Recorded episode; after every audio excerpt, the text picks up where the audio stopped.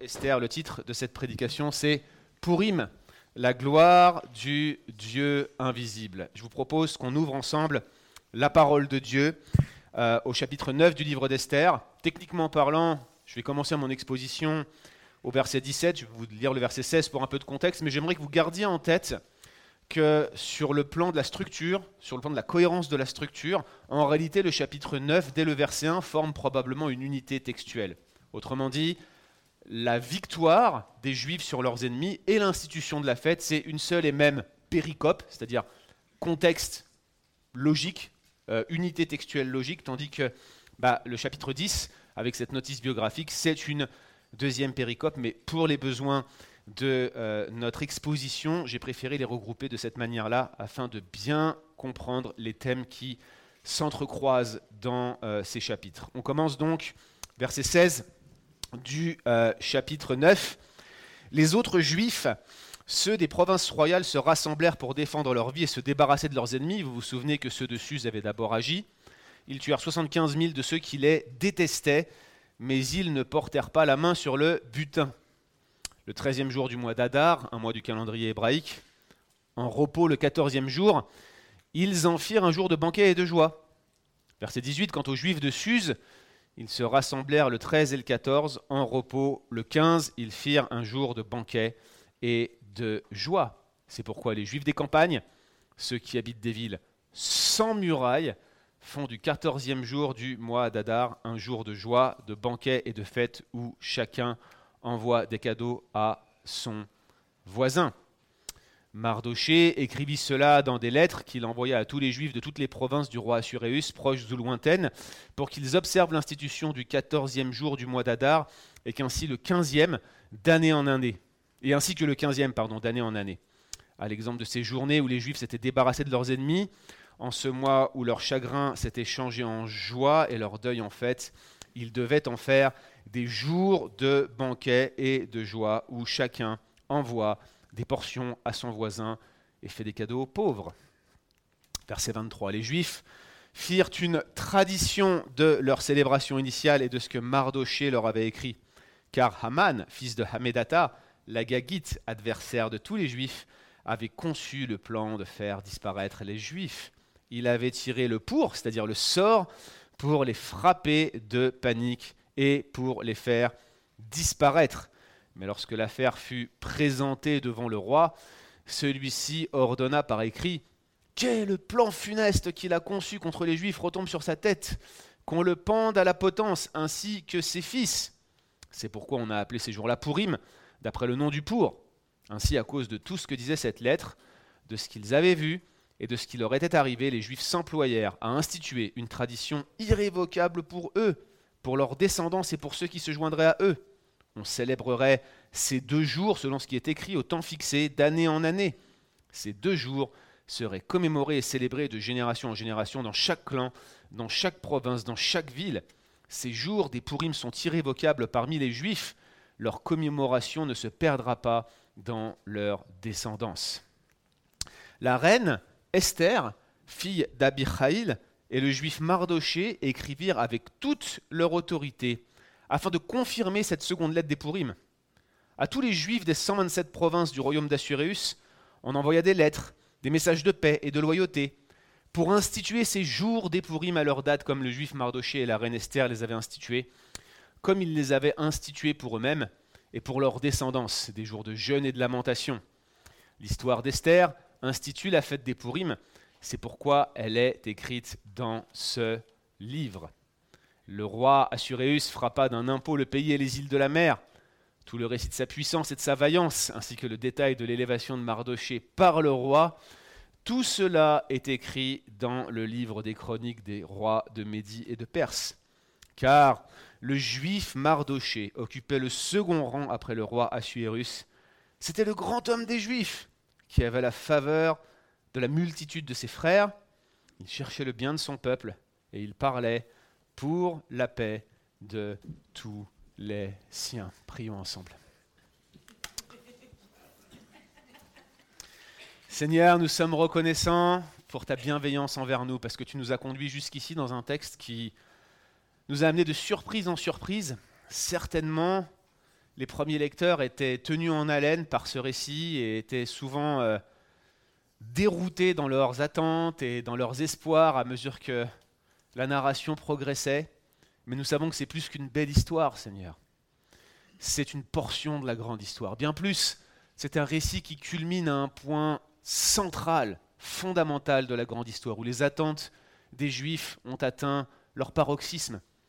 Et Seigneur, pour nous, nous avons une vision plus détaillée de ton plan aujourd'hui en Jésus-Christ, parce que nous savons que tu as accompli ton œuvre, que tu as manifesté la venue du Fils de l'homme, que tu as accompli toutes tes promesses, et nous attendons certes la consommation de toutes choses, mais nous savons déjà que tout est accompli. Seigneur, merci de nous rappeler cela. Merci parce que tu tiens parole. Merci parce que même quand on t'oublie, toi, tu ne nous oublies pas. Merci parce que tu ne t'oublies pas non plus, parce que tu ne te détournes pas de ton plan, parce que tu ne cesses de nous pardonner nos péchés, parce que tu ne cesses de nous conduire à la repentance, parce que tu nous amènes sans cesse, Seigneur, à réparer dans nos vies ce qui est cassé. C'est toi, Seigneur, qui en es le grand architecte, c'est toi qui incline le cœur des rois, c'est toi qui contrôle toutes nos circonstances, c'est toi, ô notre Dieu, qui a chaque détail de notre vie dans ta main. Et Seigneur, alors que nous concluons cette grande histoire où tu as agi de manière invisible, nous, nous voulons te rendre gloire de manière visible. Nous voulons te proclamer ce matin. Nous voulons te rendre tout l'honneur qui t'est dû. Nous voulons te prier, Seigneur, au milieu de notre bassesse, au milieu de nos péchés, de la boue, de la fange dont tu nous as tirés, Seigneur, et à laquelle nous sommes tellement inclinés à retourner. Seigneur, nous voulons te prier pour que, une fois de plus, encore aujourd'hui, au travers de ta parole, ce moyen par lequel tu te révèles toi-même, nous puissions te voir. Nous voulons te voir, nous voulons t'entendre non pas simplement les paroles du prédicateur ou les paroles de la louange, Seigneur, nous voulons que toi, par ce texte, par ton esprit, tu nous convainques de péché, tu nous conduises à toi, tu nous rappelles que tu prends soin de nous et que tes compassions et tes bontés, encore aujourd'hui, fortifient notre cœur. C'est notre prière, Seigneur, aujourd'hui. Nous avons besoin de toi et nous te demandons ta grâce. Amen.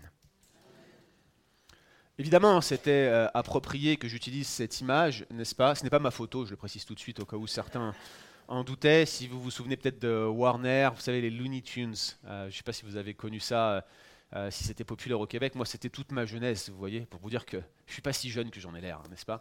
Mais effectivement, c'est vraiment la fin du livre d'Esther et il n'y aura pas de rappel, c'est le dernier chapitre, on connaît déjà euh, ben, évidemment que c'est la fin de ce livre. Et alors que nous avons lu cette institution de la fête du Purim, cette, euh, euh, notice biographique finale qui, se focalise sur Assuérus, une question nous vient immédiatement à l'esprit. Quelle est la fin qui convient à une grande histoire de grands renversements comme celle d'Esther? Je vous pose la question parce que il faut avouer quand même que finir par l'institution d'une fête et par une notice biographique est assez surprenant quand on voit l'élaboration littéraire du livre d'Esther, vous vous souvenez tout, c'est incroyable tout ce qu'on a découvert dans ce livre, le, niveau de détail, de précision qu'on y a vu, la, manière dont ils sont agencés. Est-ce que réellement, est-ce que réellement cette fin que nous avons lue aujourd'hui est appropriée? La réponse de l'auteur en ce qui concerne une fin appropriée à un livre aussi élaboré, eh bien c'est une fête où l'on mange à foison, c'est une notice biographique à la gloire d'Assuérus qui jusqu'ici a été dépeint comme quoi? Comme le roi le plus stupide de l'histoire de l'humanité. C'est quand même surprenant qu'on termine de cette manière-là. Et la question que moi j'aimerais poser et à laquelle on va essayer de répondre aujourd'hui, c'est qu'est-ce qu'une telle fin, aussi surprenante soit-elle, qu'est-ce qu'elle peut nous apprendre? C'est vrai qu'on a été de surprise en surprise dans le livre d'Esther, et ça paraît approprié qu'on termine par une surprise. Eh bien, vous allez voir, chers amis, c'est une belle surprise. La première chose que j'aimerais dire sur cette fin du livre d'Esther, la première chose que j'aimerais dire, c'est qu'il s'agit d'une fin appropriée. Pardonnez-moi. Une fin qui est appropriée. Et par appropriée, j'entends une fin cohérente, c'est-à-dire qu'elle va bien avec ce qui précède. C'est vrai que ça nous surprend un petit peu, on a l'impression qu'on change de ton éventuellement, qu'on introduit euh, certains commentateurs critiques nous disent regardez, c'est pas la même chose, c'est euh, un matériel différent qui est euh, inséré ici, un texte qu'on aura emprunté d'ailleurs. Je ne crois pas du tout à cela, je vous rassure. Je pense qu'on est dans un texte qui est inspiré, je pense qu'on est dans un texte dont l'unité littéraire ne fait aucun doute. Et pourquoi je pense cela? Bah, Tout d'abord parce qu'il y a une vraie cohérence structurelle. Si vous tournez vos Bibles et que vous regardez le chapitre 1, verset 1, vous allez vous rendre compte que le texte, le livre d'Esther dans son ensemble, s'ouvre sur la grandeur et la gloire du roi Assuérus, sur la taille immense de son empire et sur le fait qu'il donne une grande fête à tous ses nobles. Bah, si vous regardez la notice biographique du chapitre 10, on termine de la même manière. Assuérus est grand, il règne jusqu'aux extrémités des îles de la mer, sur plus de 127 provinces. Bref, cette notice biographique étrange à la fin d'un livre comme Esther, elle renvoie à l'introduction initiale. C'est comme si en fait on avait mis tout le livre entre crochets, vous voyez? On a mis deux crochets pour dire regardez, c'est bien une unité littéraire, on termine comme on commence. On parle parfois, alors c'est un terme anglais que j'utilise ici, enfin c'est un terme latin utilisé en anglais. En France, on ne l'utilise pas, je ne sais pas pourquoi, mais on parle d'un inclusio. Vous savez, c'est une figure de style qui vous dit regardez, on met deux serres-livres, c'est un peu ça que, je pourrais vous. Vous savez, les serres-livres, c'est ce qu'on met dans une bibliothèque pour tenir les livres ensemble. Je sais, quand vous allez dans le bureau à Pascal, il n'y a pas de serre-livres parce que les livres, ils sont serrés dans la bibliothèque tellement il y en a. On est d'accord là-dessus. Mais l'idée, c'est que parfois, pour tenir les livres, quand vous n'en avez pas assez, pas comme Pascal, n'est-ce pas vous mettez des serres-livres. Et c'est ça le phénomène d'inclusio, c'est on vous dit, voilà le début, voilà la fin, voilà les crochets qui marquent le début et la fin. Et ici, l'auteur le dit, bah, ça commence avec Assuérus et sa gloire, ça termine avec Assuérus et sa gloire. Bref, il y a une vraie cohérence structurelle. Donc déjà, ne soyez pas trop étonnés par cette fin, c'est cohérent sur le plan de la structure. Ça, c'est une première chose. Mais il y a aussi une cohérence littéraire. Et là, c'est très élaboré. Déjà, il y a ce motif du renversement que l'on a vu à maintes reprises dans le livre d'Esther. Et à vrai dire, ce qu'on voit ici par l'institution de cette fête et par cette notice biographique, eh bien, c'est euh, la prolongation de ce grand motif du renversement. J'ai même envie de euh, vous dire que, à bien des égards, ce schéma du renversement euh, est là pour susciter la surprise des lecteurs, et c'est un petit peu ce qui nous arrive aujourd'hui en lisant cette fin. Je ne sais pas si vous vous souvenez de ce schéma que nous avions vu ensemble lors de l'introduction du livre d'Esther. Je sais que plusieurs d'entre vous n'ont pas forcément suivi cette introduction parce qu'on l'a fait un mercredi soir et on l'a fait un mercredi soir à un moment où l'église était fermée à cause des restrictions sanitaires et donc on l'a fait sur Zoom. Mais la vidéo est de nouveau disponible sur notre chaîne YouTube Prêche la parole si vous voulez aller y jeter un œil. Vous vous souvenez certainement, hein, regardez l'ouverture et la mise en contexte qui sont mis en parallèle ici avec l'épilogue et puis regardez comment le premier décret du roi et le deuxième décret du roi, c'est-à-dire le décret de Mardoché, le décret d'Aman et le contre-décret de Mardoché sont aussi mis en parallèle. Comment Aman est en passe d'écraser Mardoché et comment Mardoché triomphe sur Aman. Et bien sûr, vous avez ce pivot, cette crise, ce point euh, tournant dans le livre d'Esther. Cette nuit-là, le roi ne put ne parvint pas à dormir, et on avait même euh, appelé la prédication sur ce sermon une petite nuit blanche, un grand renversement, vous vous en souvenez certainement. Donc vous avez ce pivot-là, le roi ne peut pas dormir, et donc en fait ce que vous avez ici c'est classique, c'est ce qu'on appelle un arrangement de type tension, résolution, tension, résolution. C'est classique en littérature, vous avez une tension, vous avez une crise, et vous avez la résolution qui dénoue cette crise. On l'a ici, c'est le motif du renversement. Et eh bien regardez l'épilogue et l'ouverture et la mise en contexte sont euh, tout à fait cohérents dans cette structure littéraire de type tension-résolution. Je vous cite une spécialiste juive qui s'appelle Adèle Berlin, que j'affectionne particulièrement. Elle n'est pas chrétienne, hein, elle, est, euh, elle, est, une interprète, une exégète juive, mais j'aime beaucoup ce qu'elle écrit. Elle dit L'histoire d'Esther est structurée autour de répétitions et de renversements, d'apogées et de contre-coups. L'auteur attise sans cesse les attentes de ses lecteurs, mais il les frustre à la première occasion par une nouvelle complication ou par un retard dans le dénouement. Tout ceci a pour effet d'accroître la tension et l'humour du récit. Après que Mardoché sauve la vie du roi, nous nous attendons à ce qu'il soit récompensé, mais c'est Aman qui est élevé.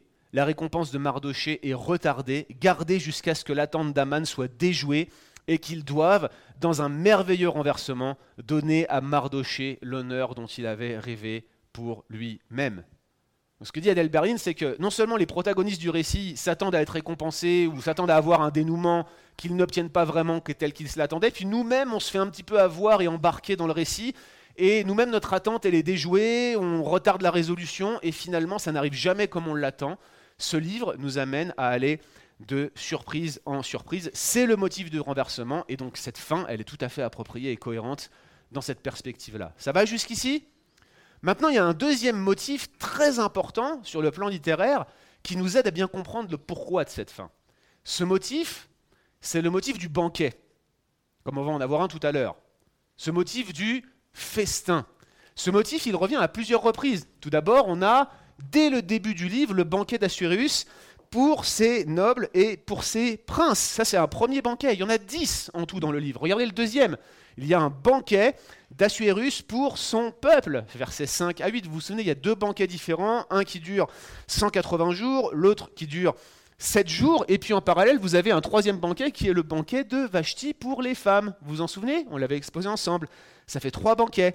Chapitre 2, vous avez un banquet qui célèbre, qui célèbre quoi? L'intronisation d'Esther. Et puis, vous avez le fameux banquet où, durant ce qu'on appelle le banquet de vin, c'est-à-dire probablement le final du banquet, eh bien, vous avez le décret d'Aman qui est scellé. Le roi lui donne sa bague, son cachet, et Aman va aller promulguer en nom du roi euh, la mort d'un peuple que le roi ne connaît même pas par son nom. Vous voyez, c'était euh, tout à fait incroyable de lire cette chose-là. Donc vous avez déjà cinq banquets dans les trois premiers chapitres du texte. Et puis ensuite, vous avez encore une série de banquets. Le premier banquet d'Esther au chapitre 5, dans lequel elle invite chez elle Aman et le roi. Puis vous avez un deuxième banquet, c'est euh, le banquet d'Esther avec le renversement de Aman. Ça, c'est au chapitre 6. Et puis encore un banquet, un festin public pour célébrer le contre-décret de Mardoché, puis deux autres, j'espère qu'ils vont s'afficher, le banquet de Pourim dans les provinces, et le dernier, on ne le voit pas parce que je pense que c'est la résolution de l'écran qui nous coupe un petit peu là, vous avez un deuxième banquet de Pourim le 15 Et si vous regardez bien, eh bien, vous avez une structure ici qui est en chiasme, premier banquet répond au dernier, deuxième banquet à l'avant-dernier, le banquet de Vashti éventuellement peut être mis en parallèle avec le festin public, c'est peut-être le, la mise, le, contraste le plus difficile à voir, mais regardez, le banquet pour l'intronisation d'Esther est clairement mis en contraste avec le deuxième banquet d'Esther, où c'est la démise de euh, Aman qui est scellé. Donc il y a intronisation et puis finalement renversement de Aman. Et puis bien sûr, le banquet du décret de Haman contraste avec le premier banquet de Esther. Bref, vous avez une structure en chiasme classique. Et regardez bien, au milieu de cela, vous avez quoi? Le jeûne d'Esther et la fameuse petite nuit blanche qui a de telles grandes conséquences. Ici encore, le motif du festin, on ne fait que manger, est clairement mis en contraste l'un avec l'autre, avec le motif du jeûne. Et je crois, même si j'insiste encore une fois sur ces structures littéraires, qu'il faut absolument que je souligne avec force l'importance du motif du banquet. Non seulement parce qu'ils sont agencés ici en chiasme, mais regardez, juste quelques éléments. Ce n'est pas exhaustif. Je n'en cite que quelques-uns. Vashti perd la royauté en marge d'un banquet du roi. Esther est faite reine lors d'un banquet du roi. Aman perd sa dignité lors d'un banquet de la reine. Donc vous voyez, quand on met tout cela en parallèle, le banquet est très important. Ensuite, vous avez Aman qui décide de la perte des Juifs lors d'un banquet, et vous avez Esther qui sauve les Juifs lors d'un banquet. Et puis, en contraste, là où vous avez le jeûne d'Esther qui conduit à la nuit blanche d'Assuérus, qui marque un petit peu la, la césure du livre, regardez bien, vous avez cinq banquets avant, cinq banquets après. Les cinq premiers banquets sont des banquets d'origine perse. Les cinq banquets suivants, ce sont exclusivement des juifs qui sont à l'initiative.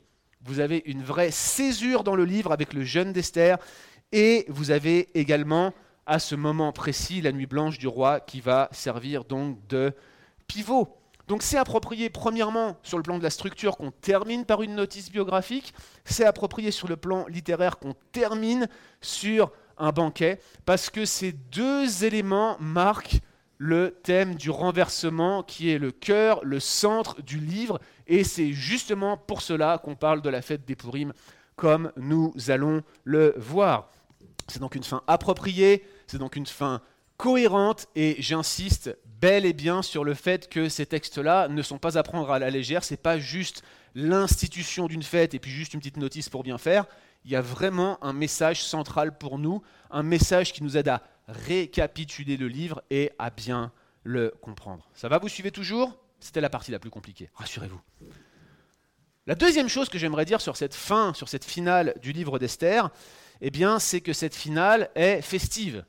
Cette finale est festive et l'on ne saurait euh, passer sous silence l'importance de la fête de Purim. J'aimerais faire quelques commentaires sur cette fête, mais croyez-moi, il serait possible de rester très longtemps sur l'institution de cette fête, non seulement parce qu'elle a encore une importance aujourd'hui, elle continue, mais en plus parce qu'elle pose question pour nous, réformés baptistes et les milieux réformés en général, à cause du principe régulateur.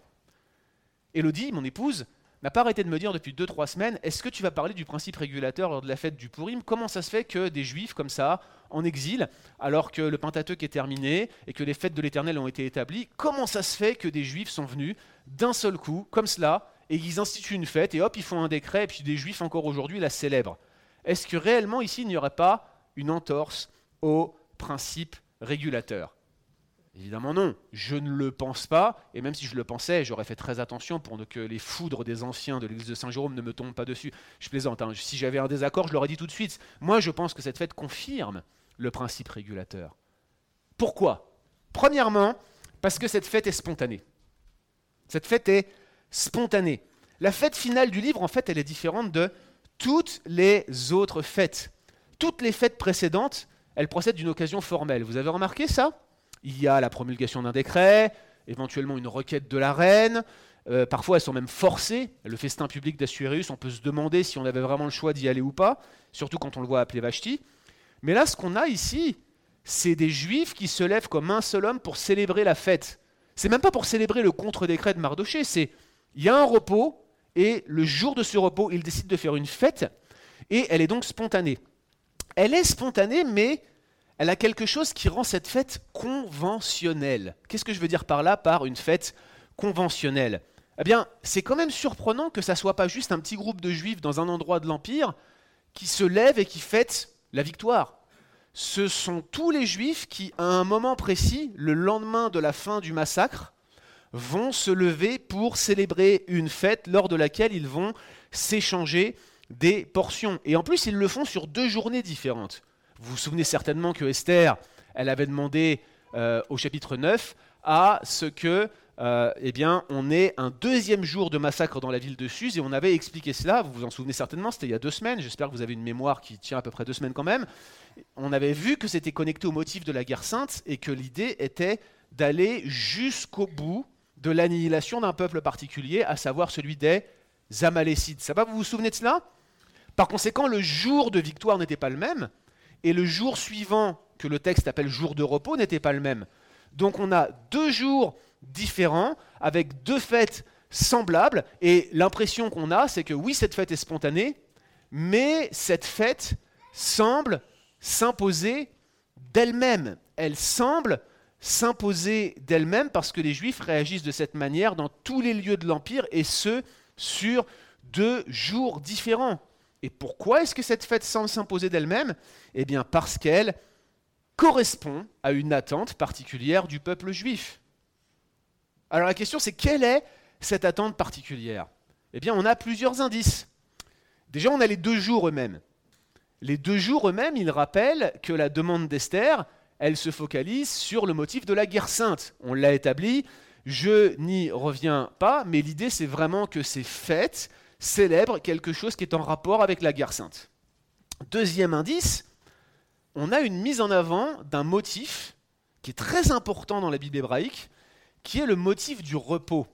Alors, vous connaissez bien le motif du repos parce qu'aujourd'hui c'est le jour du repos, notre sabbat chrétien en quelque sorte, celui où on consacre notre jour de repos à Dieu. Alors c'est vrai qu'il y a des sabbats chrétiens qui sont plus stressants que les autres. Ce matin, pour nous en particulier, c'était la course pour arriver ici à l'heure, mais c'est quand même le jour de repos que l'on consacre à Dieu.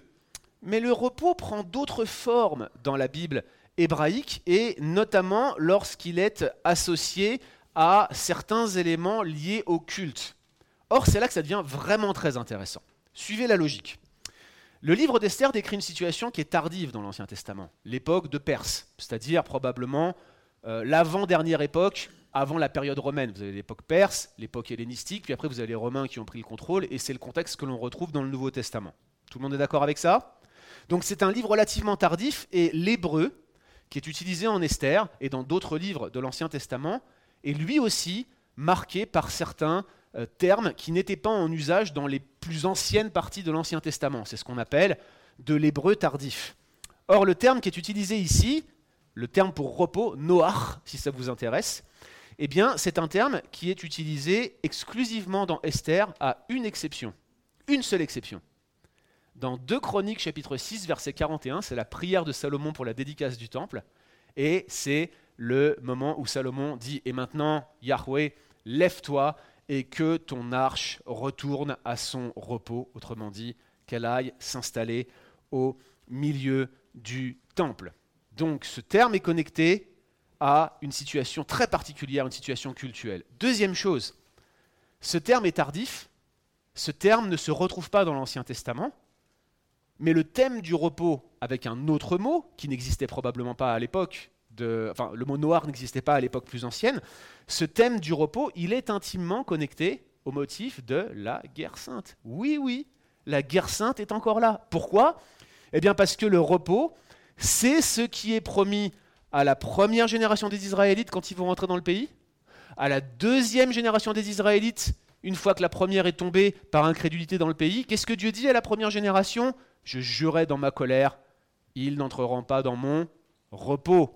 Et à la deuxième génération, il leur dit, rentrez dans le pays, triomphez de vos ennemis, et je vous donnerai du repos.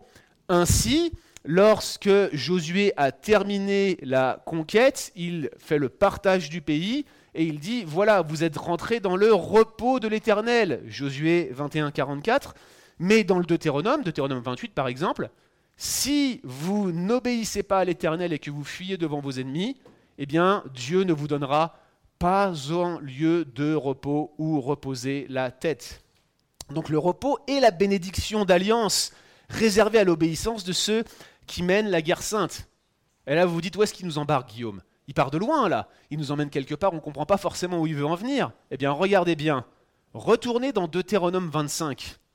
Lorsque Dieu parle à la deuxième génération des Israélites, ceux qui rentrent ou qui s'apprêtent à ce moment-là à rentrer dans le pays, à triompher des Cananéens, à exécuter la guerre sainte, à prendre possession du pays, Dieu leur donne le fameux commandement sur Amalek, en leur rappelant ce qu'il avait fait promettre à la première génération, d'exterminer leur présence sur la surface du sol. Regardez ce qui est écrit.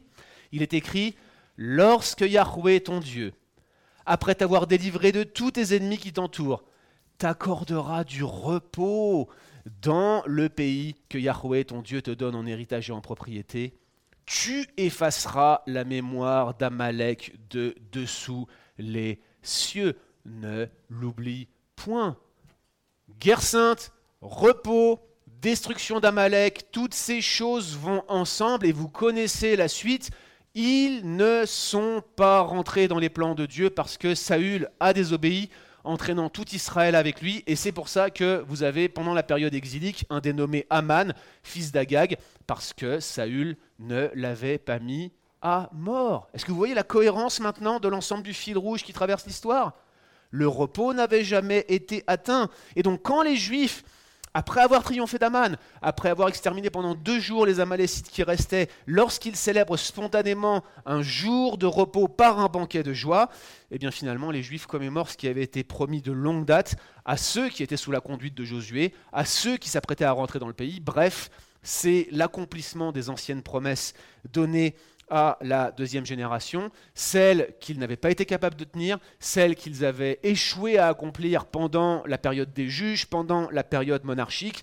C'est seulement maintenant en exil que les Juifs se disent enfin, enfin, nous sommes dans le repos. Célébrons ce jour par un banquet de joie. Voilà ce qui explique la spontanéité de cette fête. Voilà ce qui explique pourquoi ils ont mis à part un tel jour. Mais il y a encore d'autres éléments. Par exemple, est-ce que vous avez remarqué qu'il y a une distinction qui est faite entre les villes de la campagne et les villes sans murailles au verset 19 Pardon, les villes avec murailles et les villes sans murailles. Les villes de la campagne, les villes avec murailles. Ça, c'est quelque chose qui est très discuté par les spécialistes. Et je ne pense pas avoir la solution toute prête à cette distinction qui semble sortir de nulle part dans notre texte, mais la pratique rabbinique ultérieure c'est que les villes avec murailles dans lesquelles on doit célébrer le 15 Adar plutôt que le 14, eh bien ce sont toutes les villes qui avaient une muraille au temps de la conquête sous Josué. Donc pour les Juifs, c'était clair que ce que les Juifs en exil sous Esther étaient en train de faire était un rappel de ce qui s'était passé pendant la conquête sous Josué. Juste pour info, aujourd'hui, les Juifs considèrent que la seule ville avec muraille qui mérite d'être euh, célébrée le 15, c'est Jérusalem.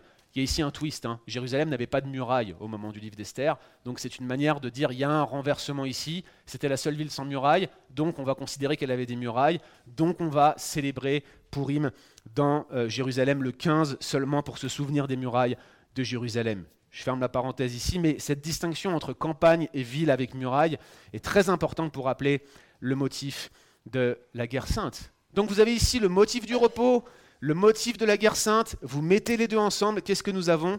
L'explication de la spontanéité de cette fête, l'explication du fait qu'elle semble être conventionnelle, et j'ai même envie de vous dire que ce motif, ce motif du repos, il est intensifié parce qu'il n'est jamais pleinement atteint dans Josué, parce que les Israélites ne parviendront jamais à éliminer les dernières poches de résistance cananéenne et amalécite. C'est l'échec de Saül.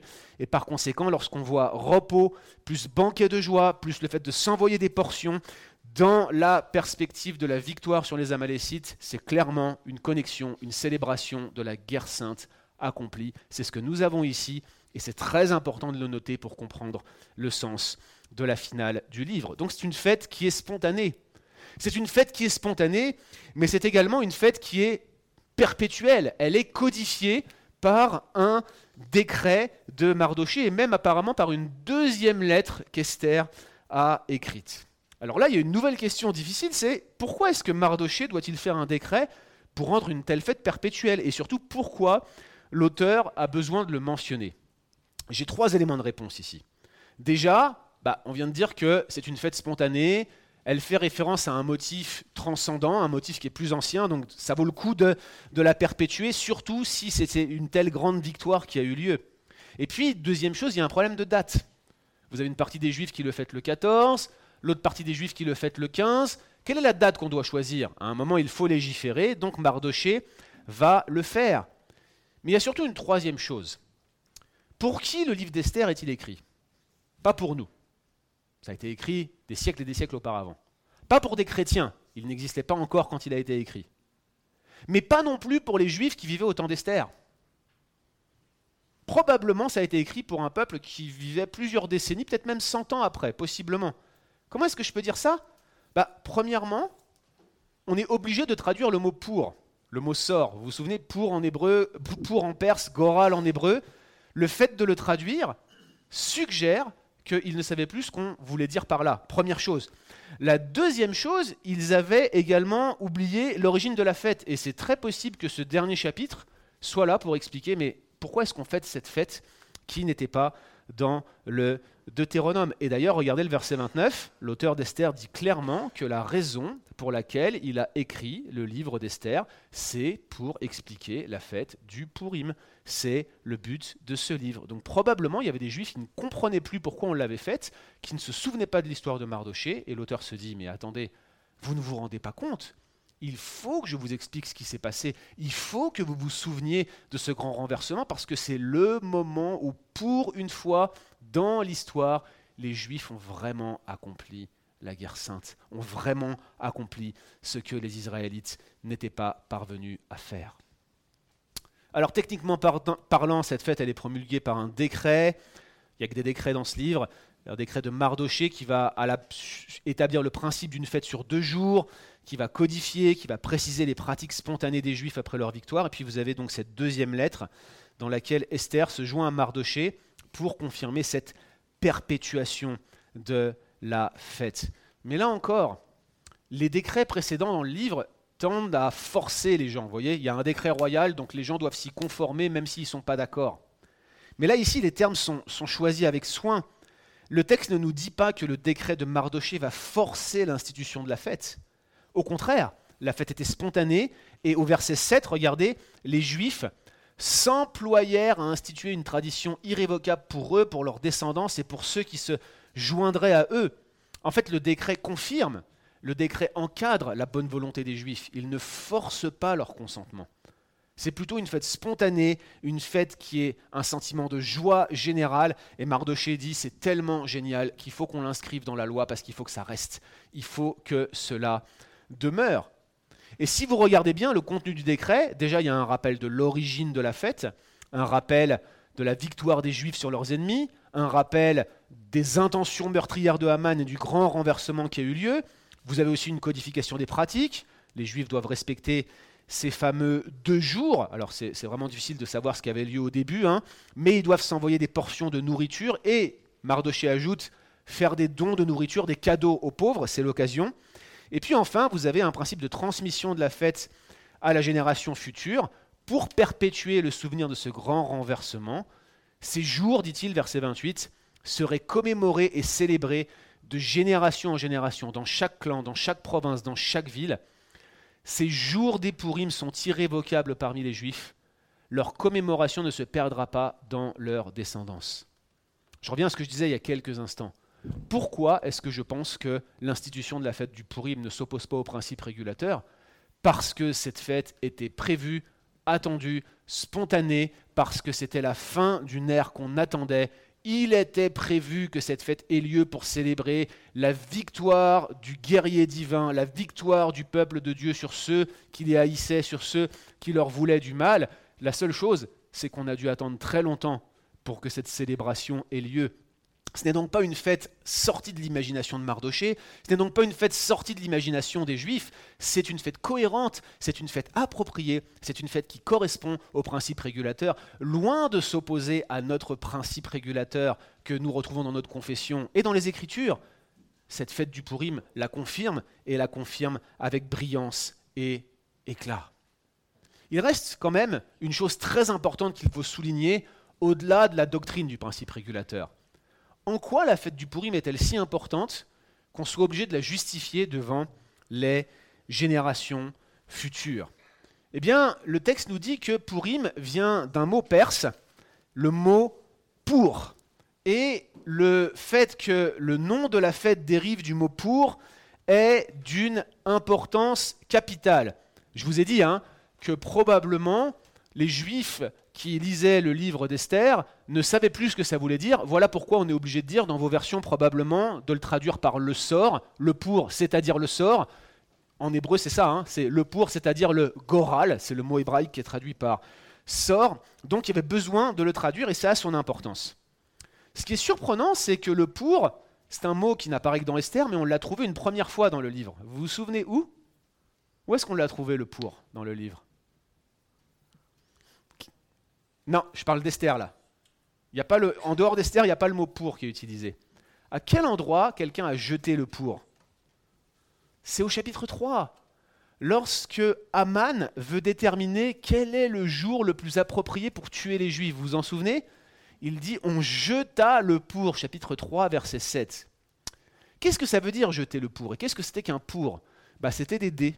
Vous savez, des dés euh, très semblables à ceux qu'on a aujourd'hui, mais on les jetait pour essayer de deviner l'intention des dieux, l'alignement des planètes. Bref, jeter le pour, c'était une pratique qu'on pourrait qualifier de pratique divinatoire. Une pratique divinatoire, c'était une pratique païenne, une pratique non biblique, condamnée par la Bible. Pourquoi? Parce qu'elle consistait à essayer d'accéder à des, secrets, des informations que seuls les dieux, avec un petit dé, pouvaient connaître et euh, qui éventuellement allait permettre de prendre des bonnes décisions. Souvent les pratiques divinatoires, ça consistait pas simplement à deviner ou à rechercher, c'était le plus souvent soit l'idée de soudoyer les dieux pour avoir une information, ou le plus souvent, lorsqu'on jetait les dés, pour essayer de subtiliser l'information à la divinité païenne. Vous voyez? Donc dans cette démarche de jeter le pour, il y a vraiment une forme d'orgueil qui consiste à dire, écoute, moi les dieux là, je vais les contourner, je vais les bypasser, moi, je vais avoir l'information et je vais savoir quel est le jour le plus adéquat pour que je puisse exterminer mes adversaires. C'est ça l'intention d'Aman. Et là encore, les amis, là encore, on a un fil rouge. Là encore, on a un motif transcendant dans l'ensemble de l'Ancien Testament. Souvenez-vous ce que le Deutéronome dit d'Amalek, comment ils ont attaqué Israël par derrière, comment? Sans aucune crainte de Dieu. Ils n'ont pas peur de Yahweh, ils s'opposent à lui, il est prêt à jeter les dés pour avoir des informations que seul Yahweh pourrait éventuellement avoir. Il s'en fiche en s'élevant contre le peuple de Dieu, il n'a aucune crainte de Dieu, il s'est levé contre lui. C'était ça, jeter le pour. Donc par conséquent, lorsque Esther et Mardoché appellent la fête Purim, eh bien les Juifs qui l'appellent ainsi avec eux, qu'est-ce qu'ils commémorent? Bien l'échec de Haman. Il a jeté le pour, bah regarde, Purim, c'est nous qui gagnons. Vous voyez, c'est vraiment ça l'idée de la fête. Il a voulu jeter le sort, il a voulu avoir des infos qu'il n'aurait jamais dû avoir. Nous, on ne les avait pas, on a travaillé à l'aveugle, on s'est confié en Yahweh, on s'est confié en l'Éternel. Grand renversement. Par conséquent, la fête, hey, hey, c'est la fête du sort, c'est la fête des Purim. Vous voyez un peu l'idée qu'on retrouve ici? Maintenant, si vous regardez la traduction qui est donnée en hébreu, le mot goral, qui traduit le mot pour, ça complète parfaitement cette explication. Parce que oui, le mot goral, c'est bien le mot qui est associé euh, au sort ou à la chance. Je pense que le passage le plus connu où le mot goral est employé, c'est euh, dans le livre des Proverbes. On jette le sort dans le pan de la robe. Vous connaissez ce passage? C'est pareil, c'est les dés. On jette les dés, on les, on les, on les, on les repousse, et on a le résultat qui nous tombe. Donc on jette le goral, on jette le sort dans le pan de la robe, mais la décision, sous-entendu la décision finale, vient de qui? Vient de Yahweh. C'est ça, Proverbe 16, 33. C'est OK, jetez le sort, essayez de jouer avec la chance. Tout ce qui sort, c'est pas de la chance, c'est le contrôle absolu, total, divin de notre Dieu, de Yahweh. Tirer au sort dans la Bible, ça existe. On a tiré au sort le remplaçant de Judas, on a tiré au sort les tribus, euh, pardon, la, séparation du pays euh, au moment de la conquête après euh, Josué, mais tirer au sort, ça ne revient jamais dans la Bible à découvrir un secret divin qui est caché, c'est plutôt de dire on tire au sort parce qu'on sait que c'est toi le maître du sort et donc tu vas nous donner la réponse au travers du sort et on va faire ce que tu nous as dit. Ça n'a rien à voir par exemple avec le fait de lire des passages tirés au sort dans les Écritures.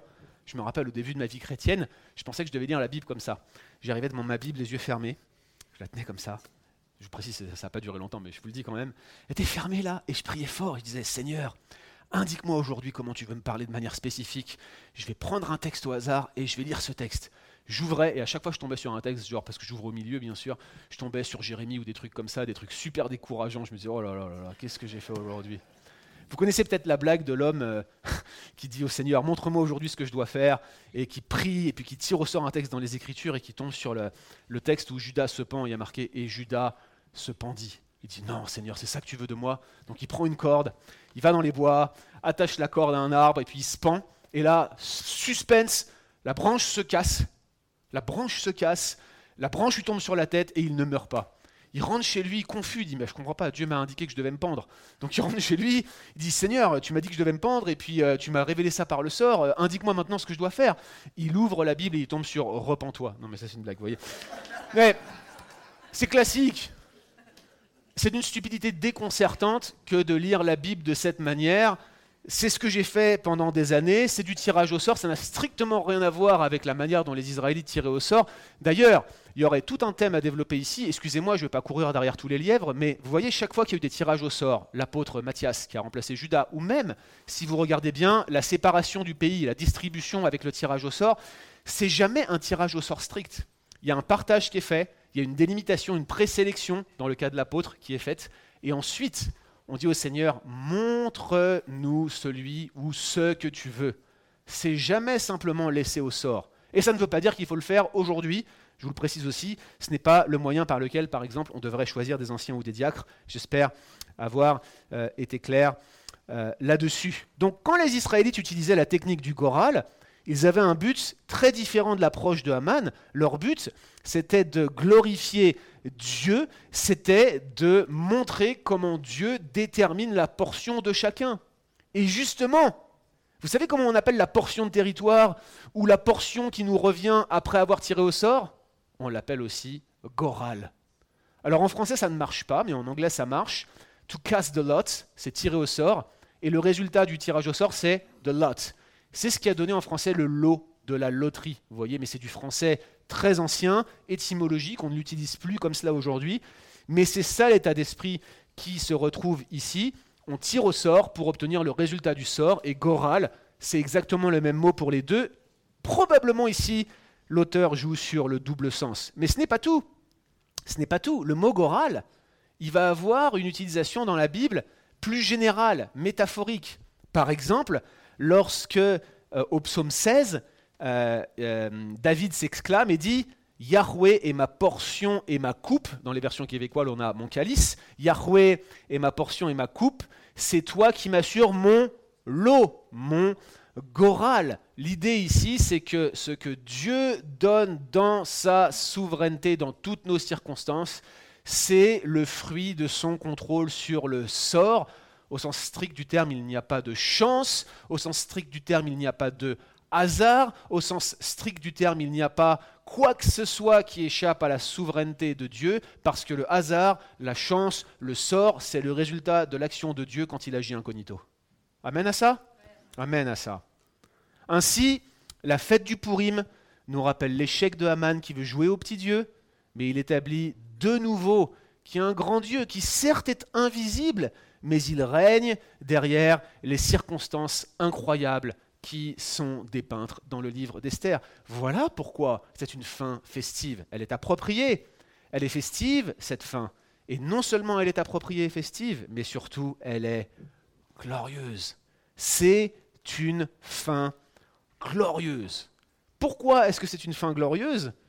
Déjà à cause de la forme du chapitre 10. Oui, chers amis, cette notice biographique au chapitre 10 nous en dit beaucoup sur le concept de gloire. Déjà, cette notice biographique, elle a une forme très particulière.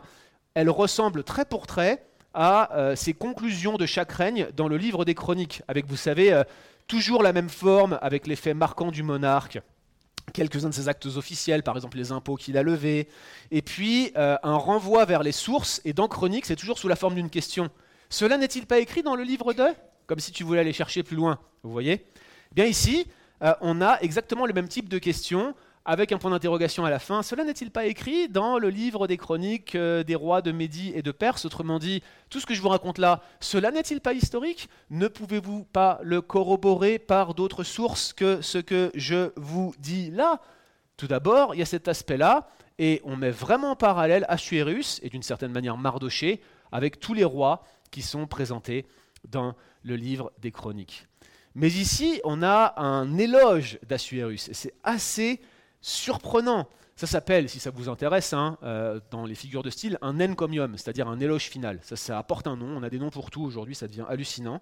Bref, ici, on a un encomium, un éloge final, une notice biographique finale pour un personnage important, Assuérus, et par voie de conséquence pour son numéro 2, Mardoché. On notera quand même que dans les chroniques, on mentionne rarement le deuxième personnage du royaume dans un encomium royal. Ici, Mardoché est mentionné et ça a là encore son importance. Pourquoi? Eh bien parce que si je devais vous laisser un hashtag, un, mot-clé final pour le livre d'Esther, c'est bien le mot de l'intensification. Le fait de constamment, vous savez, comme avec un soufflet sur la forge, attiser le feu des motifs littéraires qui sont présents dans le livre d'Esther. Exemple, vous avez dans le livre d'Esther constamment des progressions de motifs qui sont de plus en plus intensifiés comme un feu qui brûle de plus en plus. Par exemple, on intensifie la stupidité et l'aveuglement d'Assuréus. Plus on avance dans le livre, plus il est bête. On est d'accord avec ça? Plus sa bêtise éclate au grand jour, plus c'est drôle de le voir, plus c'est tragique et comique à la fois, parce qu'il est bête et sa bêtise amène à faire des choses complètement invraisemblables et dangereuses. Vous avez également l'intensification de la soif de pouvoir de Haman, intensification de l'ironie, etc., etc. Et là, vous avez quoi? Bah, Vous avez une intensification d'Assuréus. Regardez ce qui est dit au verset 2. Euh, Assuréus ne règne plus sur 127 provinces, il lève un impôt sur le pays et sur les îles de la mer. Ça, cette expression, elle est très connue elle, est présente dans Ésaïe chapitre 42, verset 4, verset 10, et elle était utilisée dans la littérature extra-biblique de l'époque pour désigner toutes les extrémités du monde connu. Alors bien sûr ici c'est métaphorique. Assuréus, alias Xerxès Ier, n'a jamais conquis la Grèce, il n'a jamais été au-delà. Mais ce que veut dire l'auteur ici, c'est que Pour les Juifs de l'époque, l'étendue du territoire d'Assuérus était si vaste qu'on aurait pu la comparer aux extrémités du monde connu. C'est un procédé littéraire, c'est une métaphore, c'est ce qu'on appelle de l'intensification. Alors pourquoi est-ce qu'on insiste autant là-dessus pour terminer le livre d'Esther? Est-ce que Assuréus serait aussi important? Mais non, mais le but c'est de montrer comment Mardoché, un juif obscur, perdu dans les rouages de l'administration perse, a finalement été amené à occuper le second rang de l'un des royaumes le plus important qui n'ait jamais existé, et à un moment où les Juifs étaient sous une domination totale, il parvient à être le deuxième personnage de Perse, comprendre pour l'auteur à la fin du livre d'Esther, le deuxième personnage du monde. L'expression second rang après Assuréus est très importante ici. Mardoché, il est présenté comme le grand homme des Juifs. Hein. Vous voyez ce qui est marqué, c'était le, le, second rang après Assuréus, c'était le grand homme des Juifs. Il avait la faveur de la multitude de ses frères, il cherchait le bien de son peuple, il parlait pour la paix de tous les siens. Clairement, ici, l'ensemble de ces phrases font écho au grand personnage juif du passé. Déjà Joseph, qui était le second après Pharaon, on voit clairement écrit ces choses dans Genèse 41. Ensuite à Daniel, que l'auteur euh, euh, de Daniel présente comme le troisième personnage du royaume. Bref, Mardoché est un nouveau Joseph, Mardoché est un nouveau Daniel, il est même un nouveau Moïse, il est le grand homme des Juifs, ça c'est une expression associée à Moïse le médiateur. C'est lui que ses frères reconnaissent comme un libérateur. Il fait écho aux figures juives du passé qui accèdent miraculeusement à une haute position au sein d'une société qui leur est hostile.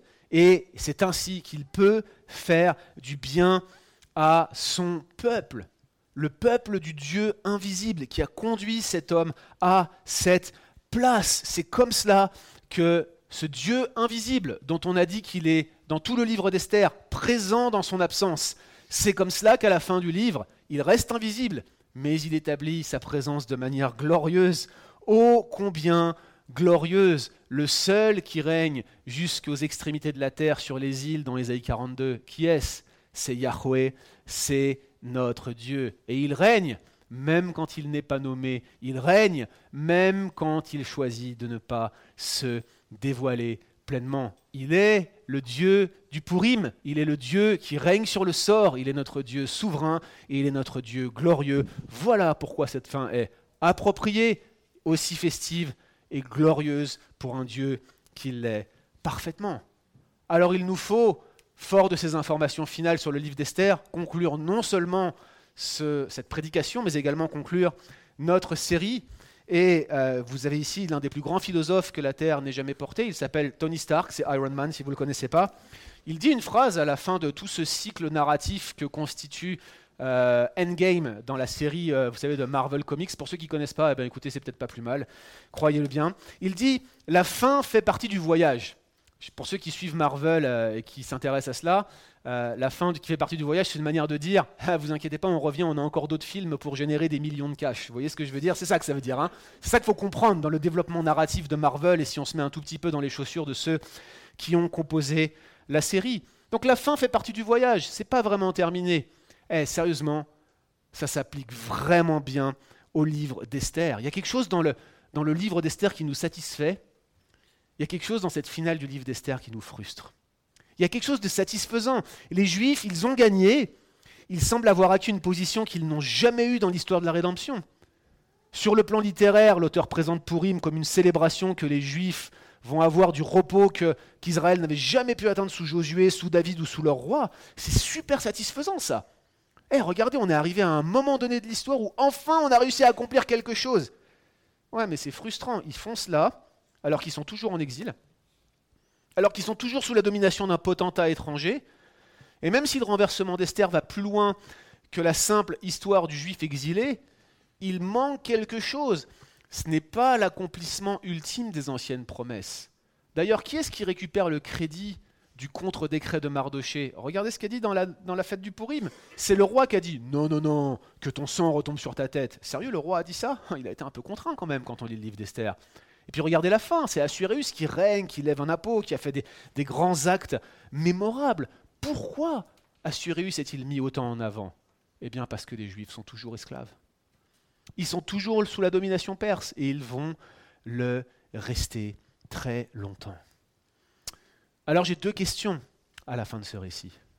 Franchement, pourquoi Esther et Mardoché n'ont-ils pas cherché à renverser Assuérus? Franchement, ils étaient capables de le faire. Ils avaient la bague, ils avaient l'anneau, ils avaient une ferveur populaire derrière eux, la crainte des Juifs qui s'étaient abattus sur le peuple, et ils savaient que c'était possible, qu'il y avait des gens qui conspiraient. On a même vu dans le texte qu'il y avait deux eunuques de la porte du seuil du roi qui avaient voulu essayer de le faire, porter la main sur le roi, et puis on voit que Aman se rêvait calife à la place du calife, si vous me permettez de faire un parallèle avec Isnogoud, le vizir. Pourquoi Esther et Mardoché n'ont-ils pas cherché à renverser Assuréus Et puis surtout, pourquoi, deuxième question, avoir institué une telle fête célébrant le repos et la délivrance promis de longue date si les Juifs sont toujours esclaves d'un potentat comme Assuréus Je crois qu'il n'y a qu'une seule réponse à tout cela. Et c'est celle que l'auteur veut certainement que nous gardions en tête alors que nous terminons cette série sur Esther. En ne cherchant pas à prendre la royauté d'Assuréus et en acceptant de se placer sous sa domination, il lui laisse finalement tout ce qui lui appartient et tout ce qu'il fait courir. C'est une illusion de pouvoir, c'est un trône vide, une illusion de contrôle, un sentiment d'exaltation fondé sur le sable.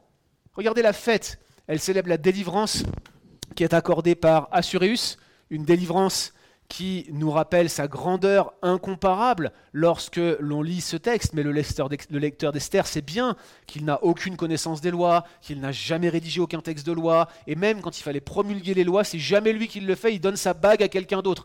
Aucune loi du livre d'Esther ne porte autre chose que la marque de son sceau, il n'est jamais intervenu dans la promulgation, dans la définition, il n'a aucune connaissance des lois, il est complètement complètement à l'ouest en ce qui concerne la gouvernance de son royaume. C'est un trône vide. Il a toujours laissé son plus proche conseiller les promulguer en leur remettant son sceau. C'est vide, c'est creux, ça n'a pas de sens, c'est du sable. Toutes ces choses vont périr. En Assuréus, nous avons toute l'image de la vanité de ce que ce monde peut nous promettre de plus beau. L'argent, l'honneur, la gloire, toutes ces choses-là sont creuses et vides et n'ont rien à nous apporter. Et pour assurer c'était du concret. Il ne maîtrisait rien du tout. Et les lecteurs d'Esther savaient bien cela. Au moment où ils lisaient ce livre, Xerxès Ier, Assuérus, était mort depuis longtemps, assassiné dans sa chambre par l'un de ses plus proches conseillers. Son trône est vide. C'est un mirage que convoitait Aman. Et c'est ce que Mardoché et Esther choisissent de lui laisser. Pourquoi? Frères et sœurs, à quoi bon posséder tout le royaume de Perse si je n'ai pas le royaume de Dieu?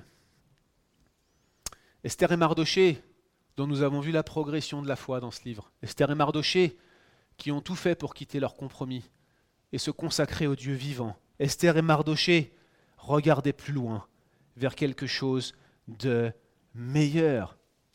La fin du livre d'Esther nous annonce que ce n'est pas la fin de l'histoire.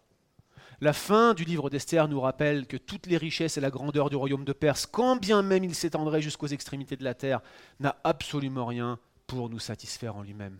Il y a quelque chose de plus grand, un royaume qui ne dépend pas de l'homme, qui n'a pas été fait par la main de l'homme, un royaume qui supplantera et écrasera tous les autres, et ça a déjà commencé lorsque notre Sauveur et Seigneur est mort à la croix, par sa défaite son apparente défaite, sa mort, il a acquis la victoire. Il est mort, il est ressuscité, il a triomphé non seulement de tous ceux qui voudraient lever la main contre lui, mais de cet ennemi, de ce dernier ennemi qui est la mort, qui est déjà condamné et qui le sera une fois pour toutes. À quoi bon posséder un trône vide? À quoi bon posséder quelque chose qui est fondé sur le sable si je n'ai pas le royaume de Dieu? Frères et sœurs, la fin du livre d'Esther nous rappelle que si vous êtes à Christ aujourd'hui, vous avez bien plus que tout ce qu'Assurus n'aura jamais pu posséder. Oh, vous avez certainement, je l'espère, euh, autre chose qu'un harem à votre disposition ou de la vaisselle d'or. C'est ce que je vous souhaite de tout mon cœur, parce que les richesses de Christ sont immensément plus grandes que tout ce que ce monde peut nous promettre. Esther et Mardoché regardaient plus loin à la rémunération et à la récompense. Sommes-nous prêts, nous aussi, alors que nous concluons cette série, à avoir le même regard que celui qu'ils avaient? Le regard de la foi, un regard qui se focalise sur les promesses de Dieu et qui oublie tous ces mirages et tout ce vent que le monde nous promet avec sa bouche. Prions ensemble. Seigneur éternel, merci de nous avoir rappelé aujourd'hui que c'est toi qui règnes. Tu es au contrôle. Et ce que tu as promis,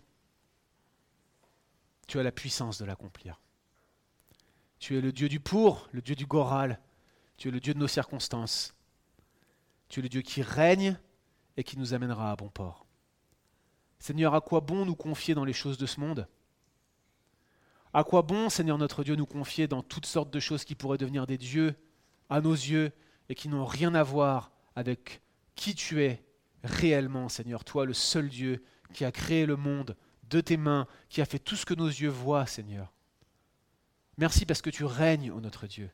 Merci parce que tu es glorieux.